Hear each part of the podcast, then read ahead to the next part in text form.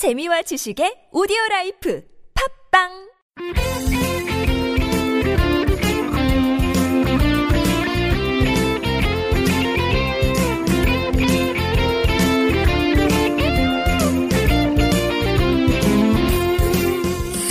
좋네요. 어 마셔보니 어때요? 아, 근데 물 타 마셔도 될 만큼 아주 진한데요? 네 이게 충남 공주의 유급 명곡리에서 알칡만 모아가지고 만들어서 아주 달고 진합니다.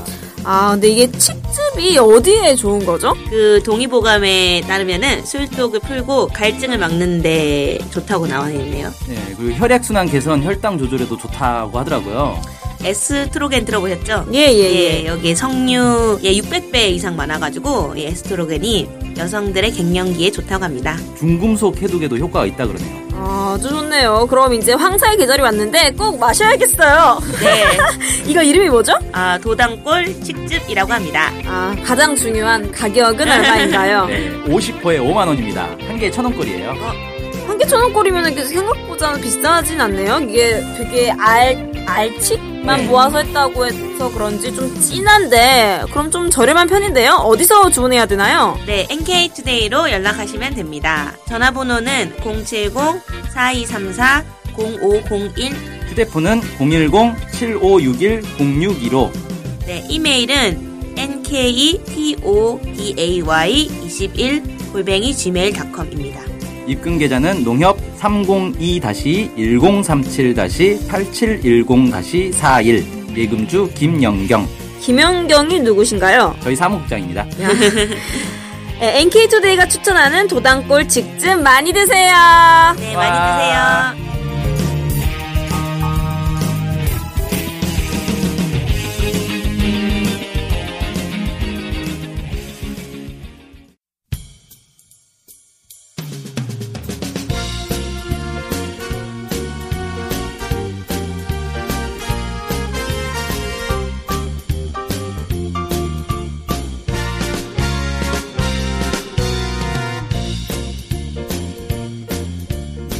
안녕하세요. NK투데이 김준성 기자입니다. 안녕하세요. 문경환 기자입니다. 안녕하세요. 진행자 윤탱입니다.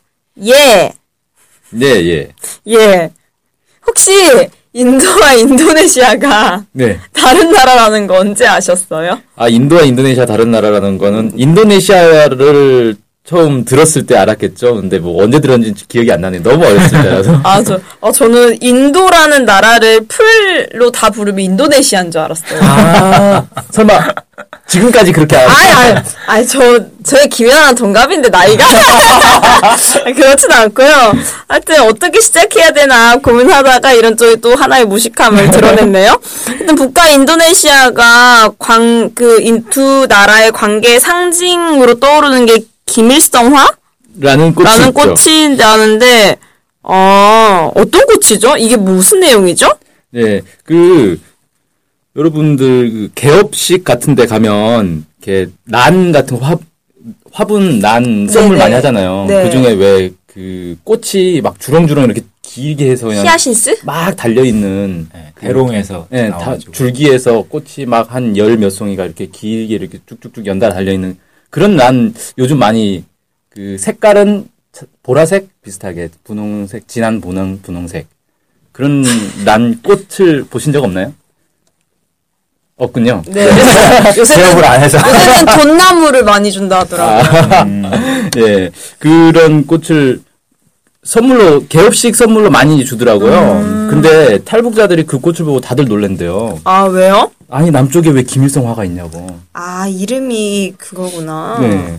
그 꽃이 바로 이제 김일성화와 같은 종류인 것 같아요. 그게 정확하게 김일성화인지는 모르겠는데 같은 종류인 것 같고 거의 생긴 건 비슷해요. 그 북한에 이제 김일성화라는 꽃이 있습니다. 이 꽃이 북한에서 만든 게 아니라 인도네시아에서 개발한 꽃이에요. 아, 그래서 이 김일성화가 이제 북한에서는 김일성 주석의 어떤 상징적인 그런 꽃이다라고 해가지고 해마다 이 김일성화 축전을 합니다. 전시회를 하는 거예요. 1999년에 시작이 됐는데 보통 이제 4월 15일 전후로 이렇게 열리게 되고 뭐 정부 기관, 군 부대, 사회 단체, 심지어 일반 가정에서 재배한 김일성화를 막 전시를 하는데요. 하는데 음, 이번에는 80여 개 단체에서 2만 5천 그루의 김일성화를 전시를 했다 그래요. 그리고 지금까지 연 24만 여 꽃이 전시됐다. 뭐 580만 명이 관람을 했다. 뭐 이런 이제 보도가 나왔는데 이 김일성화가 이제 뭐냐면은 인도네시아 보고르 식물원이라고 있어요. 예. 이 보고르 식물원이 엄청 오래된 식물원이에요. 1817년에 개장을 한 식물원이에요. 오. 세계적으로 되게 유명한 식물원인데 여기에 식물학자 분트가 교배 육종을 한 이 꽃입니다. 팔레노프시스 계열 난촉과 석곡석에 속하는 예, 원예 품종이다. 네, 그래서 학명이 덴드로뷸 김일성란 음, 혹은 덴드로뷸 클라라 분트라고 합니다. 음, 그래서 이 꽃을 이제 처음에 딱 교배 육종을 해가지고 어 새로운 이제 종류의 꽃이 나왔다라고 해서 전시를 해놨는데 이게 그 김일성 주석이 인도네시아를 방문한 적이 있었어요.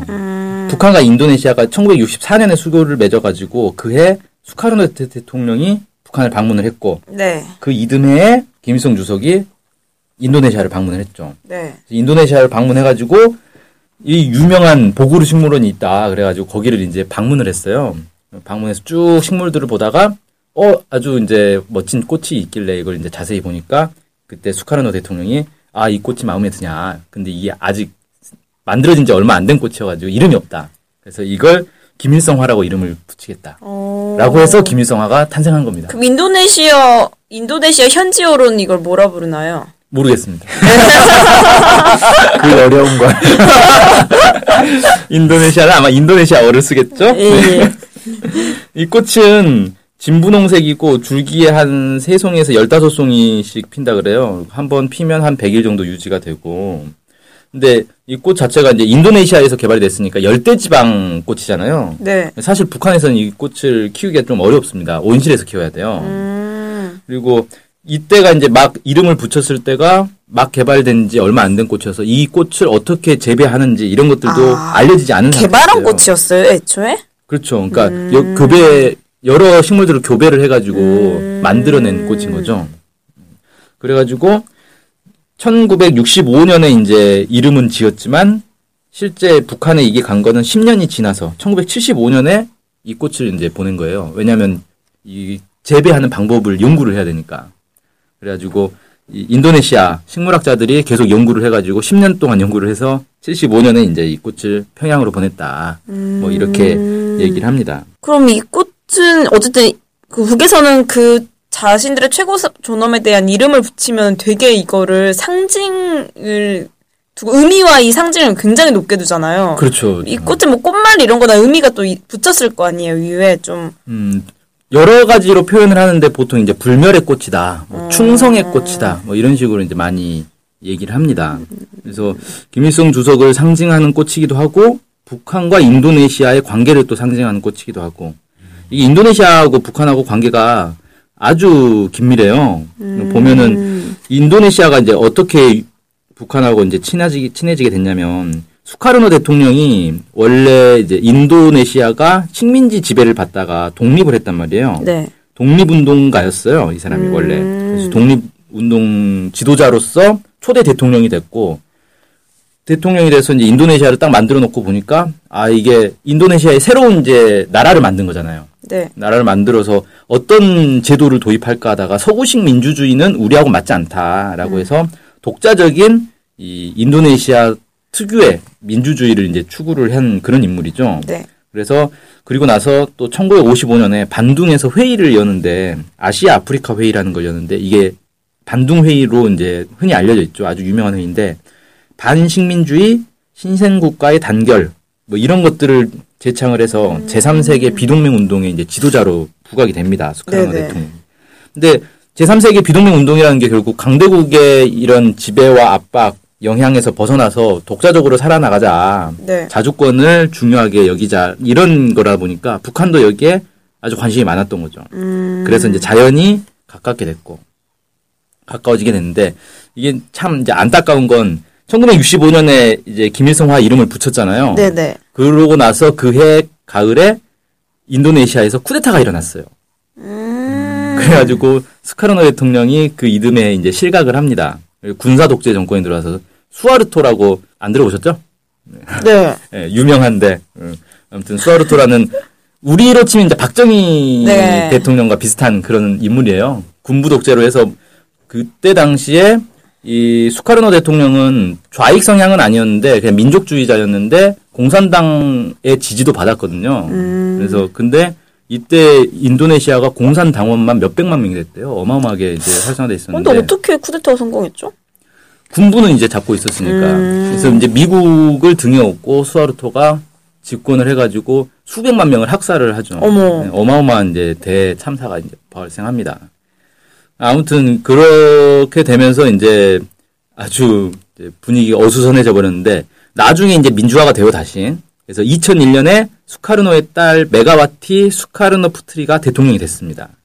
그러면서 북한과 인도네시아가 다시 또 가까워지는 그런 관계가 됐고 그럼 지금 인도네시아는 좀, 좀 민족주의인가요? 아니면은 친미주의인가요? 어. 나, 사- 나라 전적인 성향이. 기본적으로는 이제 민주주의, 민족주의 쪽으로 이제 가깝다. 뭐 이렇게 볼수 있겠죠. 그래서 이번에 그 인도네시아가 유엔에서 대북 인권 결의안 계속 채택을 하잖아요. 해년마다. 아, 네네네. 그때마다 항상 반대표를 던졌어요. 음, 그래서 그만큼 인도네시아가 북한의 입장에도 상당히 이제 동조를 해주고 있다. 뭐 이렇게 볼 수 있고 작년에 또 아주 유명한 사건이 있었죠. 수카르노 센터라고 해서 수카르노 대통령을 이제 기려서 만든 재단이 있는데 네. 여기서 김정은 제2위원장에게 수카르노의 별이라는 상을 어, 수여했습니다. 음, 이게 이제 세계 평화를 위해 기여한 사람에게 주는 상이래요. 네네. 그래서 많은 이제 전 세계가 깜짝 놀랐죠. 뭐냐 이건 세계 평화를 세계 평화에 기여한 상을 김정은 제1위원장한테 준다는 게 도저히 믿기지가 않다. 미국은 여긴 절대악으로 부정하고 있는데. 네. 그 그래가지고 이제 그때 이제 수카르노 대통령의 딸이 이제 대통령이 된 딸도 있고 그 그냥 다른 딸이 여러 명 있어요. 그 중에 한 명이 이제 수카르노 센터 센터장인데 그 사람이 어 북한에 대한 서방의 이제 보도는 다 왜곡된 거다. 거짓 선전이다. 그리고 어 북한이 지금 미국에 맞서서 반제국주의 운동을 열심히 하고 있기 때문에 충분히 상을 받을 만하다. 이런 식으로 이제 입장을 밝히기도 했죠. 그렇구나. 근데 좀 궁금한 게 생겼어요. 이게 그 군부 독재를 했잖아요. 66년에 걔네가 그 66년에. 근데 어떻게 10년 뒤에 꽃은 보내줄 수 있었죠 평양으로?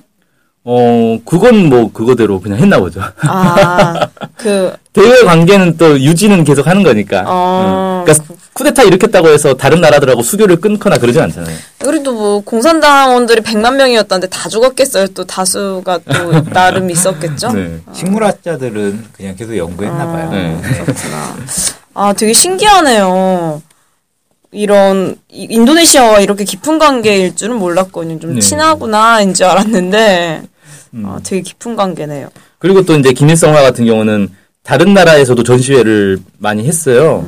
2011년에 중국 서한 세계 원예 박람회에서 금상을 수상하기도 하고 또 2014년에는 인도네시아에서 전시회를 했었고 작년에는 러시아 모스크바에서도 전시회를 했었고 그래서 작년에 모스크바 전시회 같은 경우는 유시스에서 보도를 한 적이 있었는데 어, 입장료가 있었음에도 불구하고 예상보다 많은 관람객들로 붐볐다. 이 이런 꽃만. 전시하는 거예요? 네, 음, 그러면 이 꽃이 우리나라에서 뭐라 불러요? 모르겠어요. 우리나라에 없겠죠. 근데 누가 몰래 꽃은 키우고 있으려나? 꽃은 있다. 꽃은 있으니까 아 비슷하게 생겼다는 거죠. 예, 예. 아 하긴 우리나라에 대- 가지고 오면 국가보안법 위반으로 잡혀갈 수도 있겠네요. 꽃 이름 때문에 잡혀가는. 네, 꽃 이름 때문에 뭐 잘못 한 번 잘못 말하면 큰일 나잖아요. 네. 항상 방송할 때 정신 똑바로 차려 하고 있습니다. 네. 그리고 이게 꽃이 김 김일성화가 있는데 네. 김정일화도 있어요. 아 그것도 인도네시아에서. 온 그건 이제 일본에서 개량한 꽃입니다. 어머 일본이요? 예. 그래서 참 이제 특이하죠. 인도네시아에서 김일성화 이름을 붙여가지고 선물하고 일본에서 또 김정일화라고 이름을 붙여가지고 또 선물을 하고. 일본과 친한가요? 제가 알기로는 일본에 이제 친한 사람들이 있나 보죠. 아 몇몇 아, 식물학자들이랑 북한이 친한가 봐요. 좀 그런 게 같습니다. 그래서 북한에서 이제 보통 전시하면 김일성, 김정일화 전시를 해요. 어. 그래서 꽃이 이제 두 가지 종류만 있어요.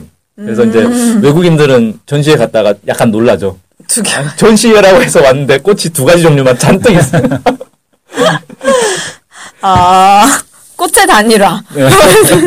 네. 아, 너무 신기하네요. 이 뭔가 두 가- 나라의 관계가 단순히 뭐 물질이 오가는 게 아니고 꽃이 오가고 이러니까 뭔가 조금 더 친해 보이고 그쵸. 정감 네, 있죠. 정감 있고 하는 것 같아요. 우리 우리 친한 나라도 어디 있으려나 우리 좀 팩트 한번 줘볼까요? 근데 좀 오늘은 이렇게 훈훈한 소식을 뭐 전해 드렸습니다. 그럼 오늘 방송은 이것으로 마칠 수 있도록 하겠습니다 감사합니다. 감사합니다. 다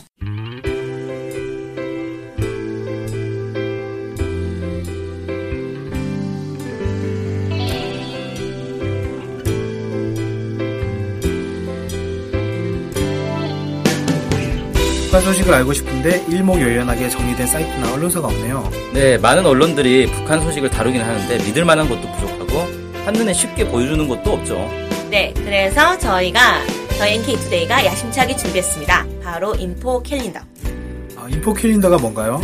네, 모든 북한 소식을 저장해놓고 날짜별 분야별로 검색해 볼 수 있게 만든 데이터베이스예요.